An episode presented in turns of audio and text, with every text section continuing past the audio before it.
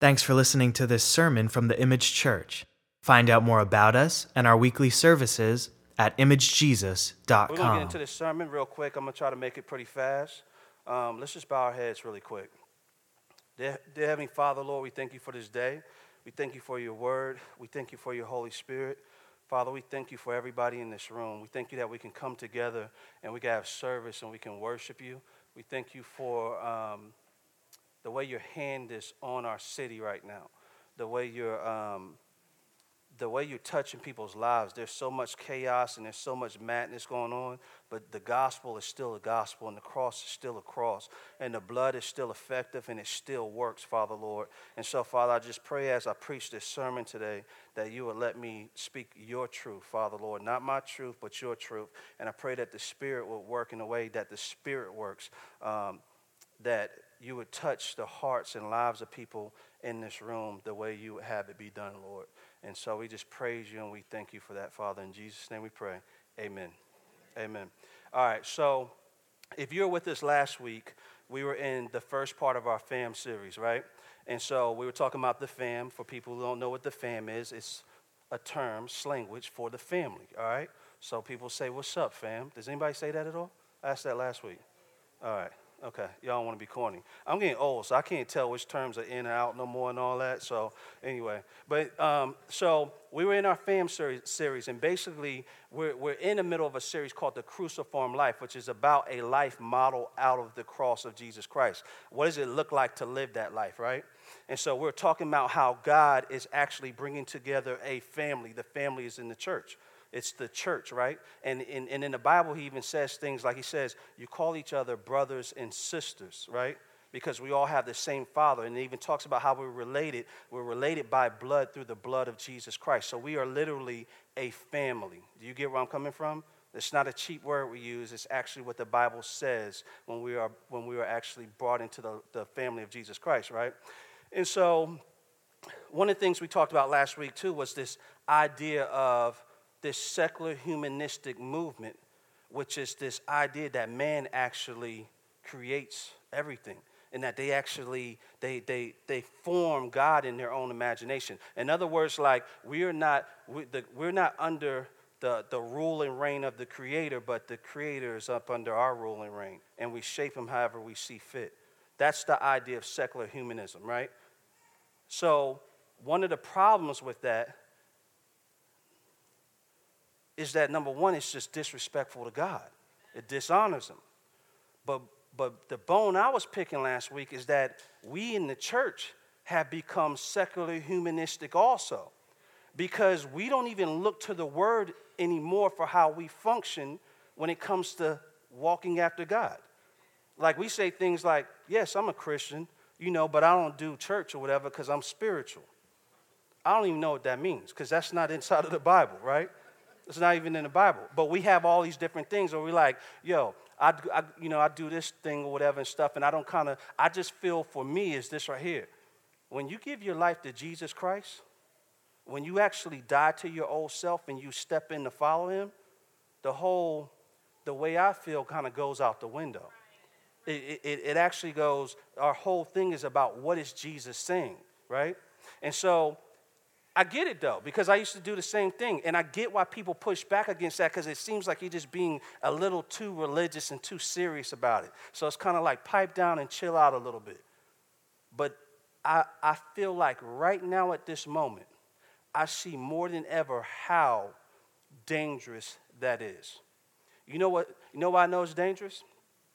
Because this past week, prior and after this election, I've watched Christians say some of the most craziest mess I've ever seen in my life, all over Facebook and to each other. I've seen people rip each other to shreds with not an ounce of love in them, period. Or, this is one I love, I've seen people prophesying about how in the midnight hour, the Lord has showed up and revealed them to reveal to them that Hillary is going to be in office. And I'm just like, all right. And then I've seen people have their prophecies about Trump. And then I've seen people go at each other and just destroy each other and not care who's watching. Now, they don't care who's watching. And I just want to tell you real quick before you go crazy, because some of y'all like, oh, Junkie's talking about politics, it's about to get crazy. I don't care about politics like that. I really don't care, whatever. This is what the Bible says it says to honor and esteem your leaders, right? So I have my feelings about Trump, but guess what? I'm going to pray for him. I'm going to pray for him. That's what I'm going to do. I'm going to pray for him. Pray that God guides him and shows him what to do. And if Hillary would have got in office, I would have been feeling the exact same way. I would have been praying for her. That's because that's what the Bible tells me to do. Do I got feelings and emotions I want to jump into? Most definitely. But would it be expedient for any of us? It wouldn't at all. It would be a stumbling block for all of us. And I ain't come to preach to you about who you should vote for. I came to preach to you about Jesus Christ, right? So I have a real problem. I will tell you this if I'm going to give you a little attitude. I have a real problem with pastors coming up and advocating for, for, for, for one or the other. I can't do it. I don't need you to trip over who I'm voting for, who I lean towards when you're trying to get in to hear about Jesus. I got a problem with that. I got a problem with that, a real problem. And we as believers, we should have a problem with it too. If we've really accepted our identity in Jesus Christ, it should make us think. I'm not trying to give nobody a spanking in the room, but I am trying to say, what are you called to do? What is your mission? Because if your mission is Jesus Christ's mission, then it's to bring glory to God and, and introduce people who are, are lost to his son, Jesus Christ. It, do y'all think I'm off on that? Or am, am I telling the truth? Because if I'm off, then you can push. I'm not saying that we're supposed to walk around like drones and not have opinions, but I'm just saying people are watching. I watched a Facebook thread the other day, right? I watched a Facebook thread and I watched two Christians go back and forth about which one was right. And I swear to you, they kept claim, saying they were Christians, but if you saw it, you'd be like, yo, this is ugly. So ugly and hateful. It was grieving my heart to even watch, right? And then when it gets to the end of the thread, the person at the end of the comment goes, I don't know what God either one of you serve, but I don't want no parts of it. And when I saw it, it just kind of hit me. I was like, in the middle of all the yelling and screaming and hurling stuff at each other, we forgot what's being lost in the process. Like, it's like we keep saying God, God, and everything else or whatever, but like, does God direct our steps or are we directing His? Because from what it looks like to me, it looks like we run, like, like we're molding Him into what we want. Do y'all get where I'm coming from? That is a problem. So when I'm looking at this, what started hitting my mind, I said, okay, God, we can't even get back to business as usual as the church. Because business as usual is off. It's off. So, one of the things with all of the, the chaos and madness that's going on, and, and what I want to do in this sermon, I want to bring us to a place to center us with where we are called to be at according to the word. Like in the middle of all of these art, like here's the thing I don't have answers for, for all of it. That's not what I'm trying to tell you. I don't have the best political perspective, I don't have the strategy, I don't know who should have been in office. I know that God is sovereign and he uses messed up kings and great kings because he's God. He does what he wants to do. And he didn't promise us that it's going to be great and perfect. He promised that even in the hardest days, he'll be right here with us and we'll still be able to be rejoice as winners and as victorious, right? He says that we're more than overcomers. That's not because we're around here just destroying and beating everything. It's because he's already won on our behalf. So no matter if the game is rigged, can't nobody out rig what he's already rigged. He's the king. All right? So A little something I wrote right here. Business as usual has looked like a divided church. It looks like us wearing God like He is the hottest new blazer from Prada men's collection or the latest dress from Gucci. Just another item adding on to our own luster. We don't wear God, God wears us. So check this out real quick. Where Big Phil at? In the words of great Duval philosopher Big Phil. Gucci, Louis, Prada will get you nada. Let me introduce you to my Father. You ain't got to be rich or have them dollars, but when he call, shorty, you better follow. All right. Okay. That's Big Phil. That's Big Phil right there. That's Big Phil right there. That's Big Phil right there. All right, so listen, let's dig into this word real quick. All right, y'all ready? Things are a mess right now, but what does God say about His church and His promises? This is all I want to leave with you today. Right now is the time for the church to get their eyes focused, not business as usual, but business on a whole nother level. It's time to get our eyes on the prize and focus on Jesus Christ. I know there's a whole lot of questions. Or we can get a 50 million political things. We can talk about a lot of mess, but I don't need to know any of that stuff to keep moving forward. But what I do need to know is Jesus Christ, right? I need to know Jesus Christ. So let's just get into this word. Let's see what he's talking about, all right? Because we didn't it seems we didn't forgot about him in the midst of this craziness or whatever, right? Ephesians 2, 19 through 22 says, So then you are no longer strangers and aliens. He's talking to Christians. He says, But you are fellow citizens with the saints and are of God's household having been built on the foundation of the apostles and the prophets, Christ Jesus himself being the cornerstone, in whom the whole building, being fitted together, is growing into a holy temple in the Lord. Now, listen to this last statement. In whom you also are being built together into a dwelling of God in the Spirit. Let me explain something to you. This verse right here, what it's saying is that Christ Jesus, when it says Christ Jesus himself is the cornerstone and that we're fellow citizens and saints and are of God's household, it's saying that we are inside of this nation, right? We are inside of the United States. But God's people, everybody who is united into this family by the blood of Jesus Christ, that we are citizens in another kingdom, Amen. right? Amen. Right? Our, our, the kingdom we're in, our, our Father tells us to esteem the laws of the land and to respect the authority. So it doesn't mean that we're able to go around and throw a middle finger up to stuff because we don't like it, right? Because that's not what He's called us to do. But He tells us, you are citizens to a higher kingdom, right? So if you're going to spend your time rehearsing loyalty to something, you, you probably should rehearse the, it, it, it on the one who actually bled and died for you to come into the family, right? That's what, that's what we should do. And so when he says that Christ Jesus himself is the cornerstone, it means that everything that we build in this family is based off of Jesus Christ. He's what we talk about, right? We don't preach about ourselves. We don't preach for our own glory. We preach for his glory, right? Because he's the only one that died. I'm going to work this out more as we keep talking, right? Romans 8, 16, excuse me, Romans 8, Romans 8, 16 through 17 says this. It says, The Spirit Himself bears witness with our spirit that we are children of God. And if children, then we're heirs, heirs of God and fellow heirs with Christ, provide we suffer with Him in order that we may also be glorified with Him. I just want to remind you that, that, that we're His children. We're His children. And, and he's not naive to the fact that there will be suffering. So it's crazy for us to squirm and lose our mind when it seems that we're under some form of suffering. It's okay to say it hurts. It's okay to go to the Father, but to actually question whether or not the Father is in it is contradictory to the Word. He suffered. And he says, as, as co heirs, we have inherited that suffering.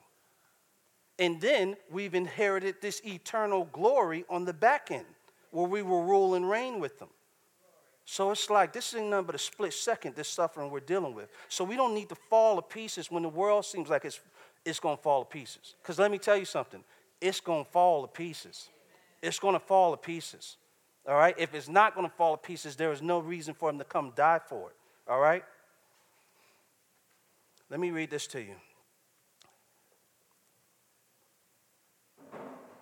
But let me make this point too, real quick. Ephesians 2, that tail end of 22, it says, In whom you are also being built together into a dwelling of God in the Spirit.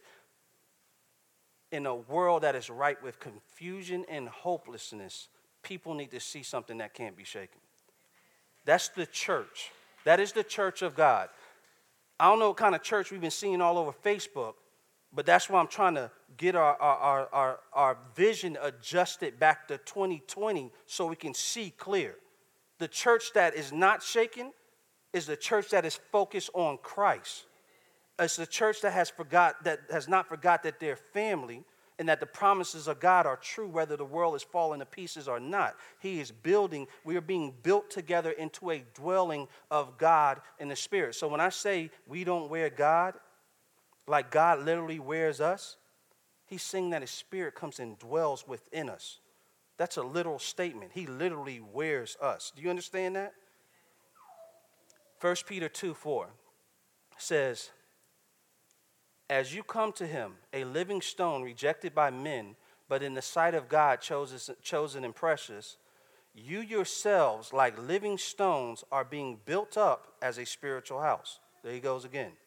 To be a holy priesthood, to offer spiritual sacri- sacrifices acceptable to God through Jesus Christ. For it stands in Scripture Behold, I am laying in Zion a stone, a cornerstone, chosen and precious, and whoever believes in him will not be put to shame. You see that statement? Whoever believes in him will not be put to shame.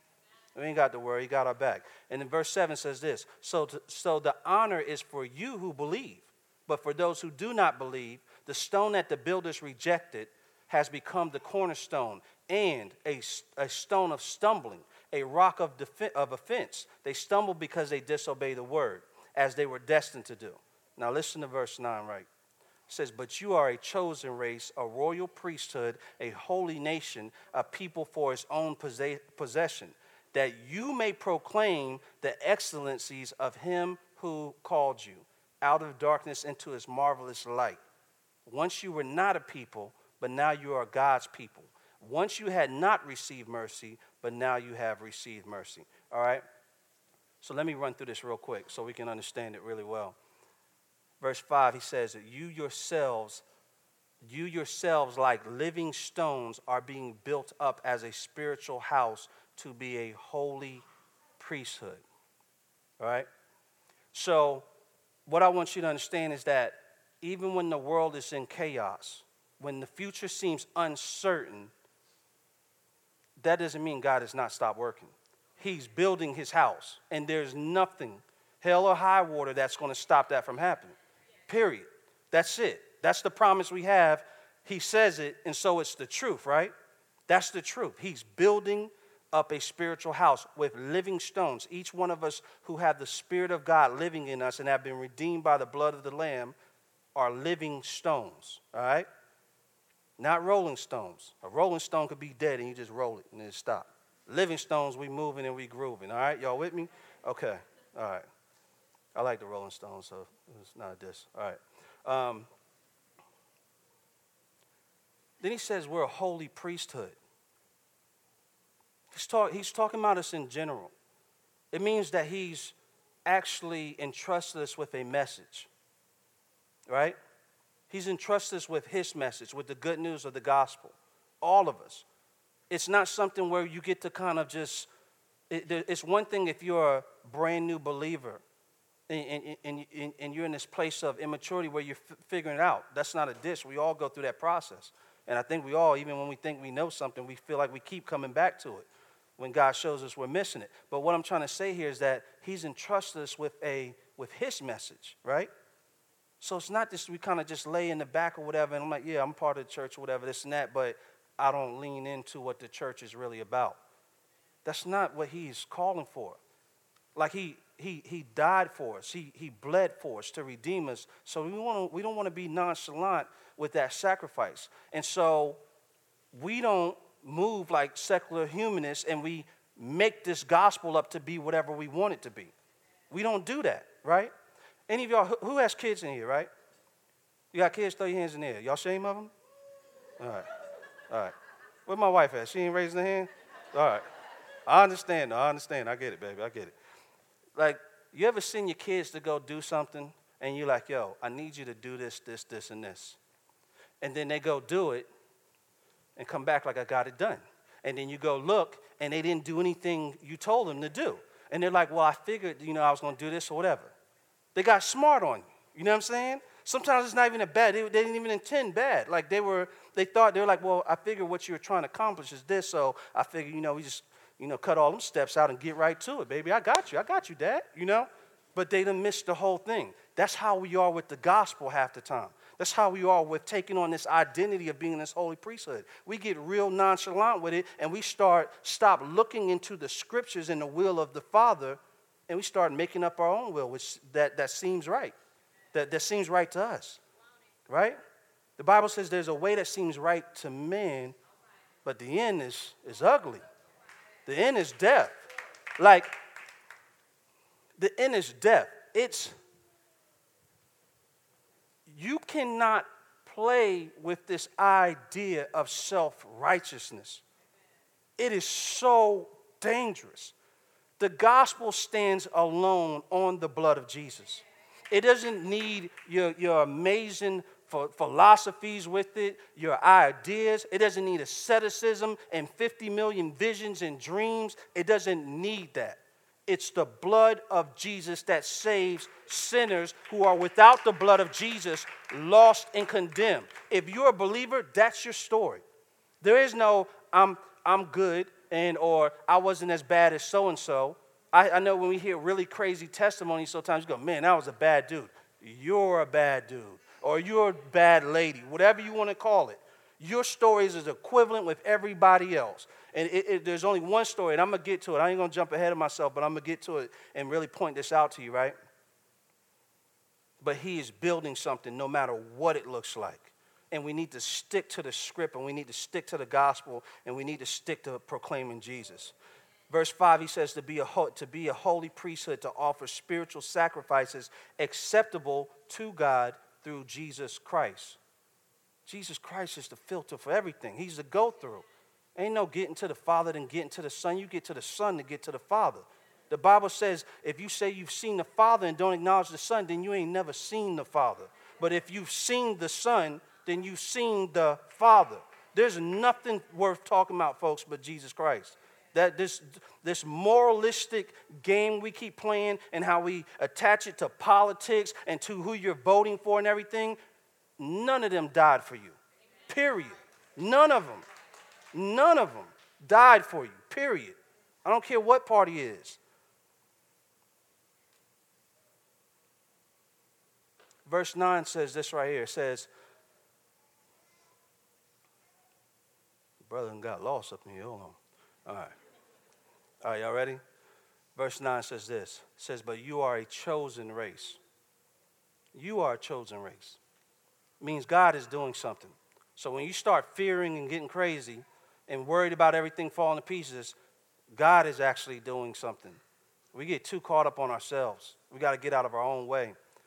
God is doing something. He says, You are a chosen race, a royal priesthood, a holy nation, a people for its own possession, that you may proclaim the excellencies of him who called you out of darkness into his marvelous light. Once you were not a people, but now you are God's people. Once you had not received mercy, but now you have received mercy. I'm gonna run it through you. I'm gonna run this down really quick. Verse 9, right? He says, let me tell you, you are. He says, You are a chosen race, a royal priesthood, a holy nation, a people for his own possession, right? And this is what you're called to do. He says, that you may proclaim the excellencies of him who called you out of darkness into his marvelous light. Last week, I went really hard on this idea of being called versus our preferences. Because the church has got to the point where we function and move and groove based off our preferences. I already read to you earlier. He said you're going to suffer and, and, and if you leave it up to me, my preference is going to always steer me away from suffering, just like the next man. I'm going to have myself on a beach somewhere kicked up, chilling like a villain. That's what I'm going to do. But that's not what God has called me to, right? It's not what He's called me to. So, what's your post? Where are you called to be? Huh? Are you called to be at a church like Image that's half crazy that, you know, the, the, it rains in the church sometimes? You understand what I'm saying? That's not a preference for any of us. But for some of us, it's a calling, right? All right? Every now, every blue moon, a little rat stumbles across. Hey, every blue moon. It's not a preference. But hey, this joint happens, you know? For real, we own it. But are you called to it? That's, that's always the question. Are you called? Are you called? But that's the message he says we're to proclaim the excellencies of him, not our own excellencies, of him who called you out of darkness into his marvelous light. 2 Corinthians 4 says it like this it says, For what we proclaim is not ourselves, but Christ Jesus as Lord, with ourselves as your servants for Jesus' sake. It makes it very cut and dry, right? Very cut and dry. It says, For God who said, Let light shine out of darkness, has shone in our hearts to give the light of the knowledge of the glory of God in the face of Jesus Christ. See how it always lands on Jesus? You see that his glory is being revealed through the work of Jesus Christ, through him on the cross dying for sinners. It says, But we have this treasure in jars of clay to show that the surpassing power belongs to God and not us. We are afflicted in every way, but not crushed, perplexed, but not driven to despair, persecuted, but not forsaken, struck down, but not destroyed, always carrying in the body the death of Jesus, so that the life of Jesus may also be manifested in our bodies. For we who live are always being given over to death for Jesus' sake, so that the life of Jesus also may be manifested in our mortal flesh. So death is at work in us, but life in you. Since we have the same spirit of faith according to what has been written, I believed and so I spoke. We also believe and so we also speak, knowing that he who raised the Lord Jesus will raise us also with Jesus and bring us into his presence, for it is all for your sake. Listen to this right here. So that as grace extends to more and more people, it may increase thanksgiving to the glory of God. You see how I just tied all of that suffering? Huh? You see how I just tied that in? I'm driven to despair. It, says, it, says, um, it says, I'm afflicted in every way, but not crushed, perplexed, but not driven to despair, persecuted, but not struck down. And then at the end, it brings it in. Grace extends. As we find grace in these hard situations, it extends to more and more people that it may increase thanksgiving to the glory of God. So, a lot of times we are complaining and going crazy over situations that are actually meant to crush out the wine of God's glory out of our life. Do you get where I'm coming from? So, we have to stop being so squirmish when things don't feel comfortable that we just start questioning God or we start representing Him in a way where, like, we don't even look like we believe in Him. And people are looking at us going, I don't want no parts of that God. People are in despair and they feel hopeless right now. They feel hopeless. What they need to see is somebody who is confident in a hope outside of themselves because they don't believe it no more. Everybody that's out here getting tore up, drunk, high as a kite, running around sleeping with whoever, it's not because they're just rotten people. They're sinners. But people are looking for something anywhere. And, you and we're walking around with it inside of us, the answer, with the good news. But we're squirming like the good news ain't the good news.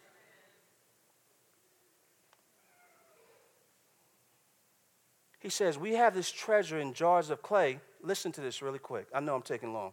We have this treasure in jars of clay to show that the surpassing power belongs to God and not to Jesus. I'm always talking to y'all about, I believe that's Romans 8. I could be wrong but when he talks about how we are subjected to futility, says God subjected the whole world to futility, right? He puts this amazing power and good news of Jesus inside of ours, us, which are equivalent to jars of clay, which break so easy. So nobody will be able to tell a story about how it was about them, right? So when you wake up every day and you feel like you can't be in order like you want to, and you can't quite get it right, Every week when I do my sermon, whenever I come preach, I'm literally working on it till I walk out of stage, walk out on stage. I feel so stupid because of that. I feel so stupid because of that. But whenever I get on stage and preach, I know it's him that's doing the work and not me. So like I don't even get to go like, yeah, I got it together. I'm about to kill him today. That doesn't exist for me. And it feels like torture sometimes because I just want to come and do well. But that's not the way he has it set up. So I'm not going to be able to tell a story I came out to kill it. I have no idea what's going to happen. It's a lot of me on my knees praying, like, God, help me deliver this word and preach it.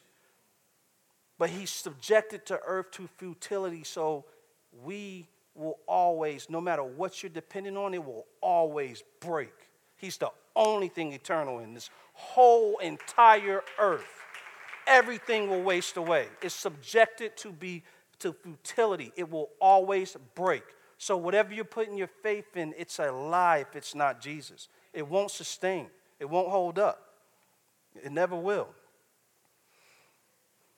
8 to verses 8 to 12. I'm going to jump through this. He says, So death is at work in us, but life in you, since we have the same spirit of faith according to what has been written. What he's talking about us is that when we are in these situations, when, when it feels like the world is going to fall apart, when it feels like everything's going to cave in on us, when we choose to not let our flesh reign in those situations, but actually to die to ourselves and keep our eyes focused on Jesus, we're putting our old self, our flesh to death so Christ can live through us, right?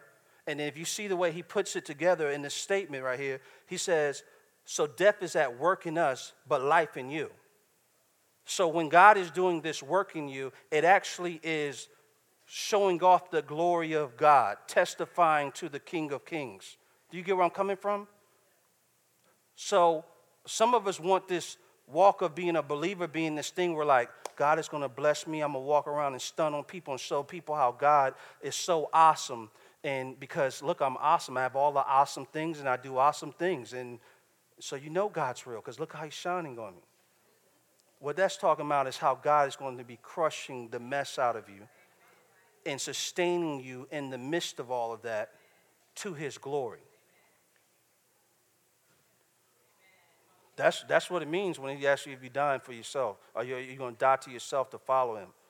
He didn't say it's going to be a cakewalk. This idea of he's going to bless us with all this stuff or whatever, and it's not it. It's not, that's not the story he's saying. Not to say that he doesn't bless, he does. But there will be suffering. It's guaranteed. If you're wearing that name, then there's going to be suffering, right? And then verse 15 ends and it says, So that as grace extends to more and more people, it may increase thanksgiving to the glory of God. God is not in it for you to look cute. He's in it for his own glory. That's just as simple as this. All right? It's as simple as that. I'm going to jump back really quick and I'm going to end with this right here. Back to 1 Peter 2 4. 10, verse 10 says this right here. Well, excuse me, I'm going to read 9. It says, But you are a chosen race, a royal priesthood, a holy nation, a people for his own possession, that you may proclaim the excellencies of him who called you. Listen to this right here out of the darkness into his marvelous light. Once you were not a people, but now you are God's people. Once you had not received mercy, but now you have received mercy. Let me explain that to you real quick. That part where it says, um, you've, been, you've been brought into this marvelous light, that part won't mean anything to you unless you understand the next part where he says, Once you had not received mercy, but now you have received mercy.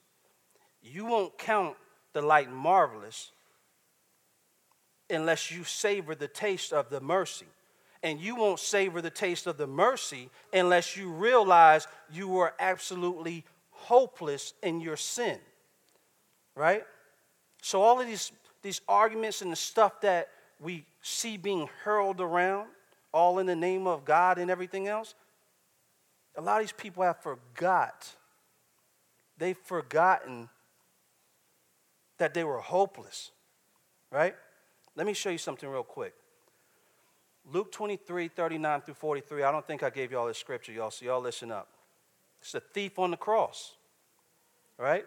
It's the thief on the cross. It says one of the criminals who were hanged, the, who, who, who were hanged there was hurling abuse at him.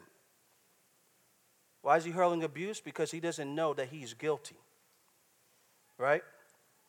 So listen, he's hurling abuse at him. He's talking to Jesus. And he says, Are you not the Christ? Save yourself and us. But the other answered, rebuked him, and said, Do you not even fear God since you are under the same sentence of condemnation? And we indeed are suffering justly, for we are receiving what we deserve for our deeds. But this man has done nothing wrong. And he was saying, Jesus, remember me when you come in your kingdom. And he said to him, Truly, I say to you, today you shall be with me in paradise. Let me break down the story for you. This is a representation of us all. Jesus Christ is in the middle. There's one man right there, right? And then on the side are two people, and they're both criminals. They're both thieves. And guess what? You're one or the other one. This is simple as that. I'm to make it real simple for you. You either this criminal over here who, who doesn't realize that you are under the same sentence of condemnation, and so you're hurling mess at everybody else, right? Condemning people, not knowing you are under the same sentence of condemnation. Or you're the other thief on the cross who's like, man, are you crazy? We are supposed to be up here. See, the other thief did not forget.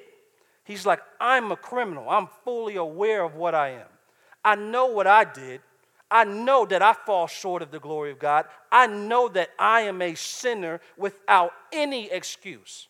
I have nothing to come with God with. I have no goodness before Him that means anything. I don't got nothing on my resume worth Him giving me a pass. Right? There's, there's no, there's no, there's no third thief who was kind of bad, but he's kind of good too. There's no third thief. There's only a criminal who's fully aware of the wretch that he was, and then another one who's completely unaware. Completely unaware. And then there's this third person, Jesus. It says, But this man has done nothing wrong. So only one man is sinless. One person up there is sinless. That's why when I tell you, you will not find the light marvelous if you have forgot that you had once not received mercy but now you have received mercy. So when I talk about this position of the church and all of this foolishness we seem to wrapped in, and I talk about we seem to have forgotten something, this is what I'm talking about right here. Have we forgot that we are up under the same condemnation as everybody else because of our sins? Right? We are up under the same condemnation. But the blood of Jesus we are saved by grace. So if we're going to sit around and yell and scream about something, what do you think we should scream about? You think we should be screaming and hurling some insults? Or you think we should be screaming about the goodness of Jesus Christ? The, one, the thing that has the only power to save. So, it's two thieves on the cross. You're one or the other.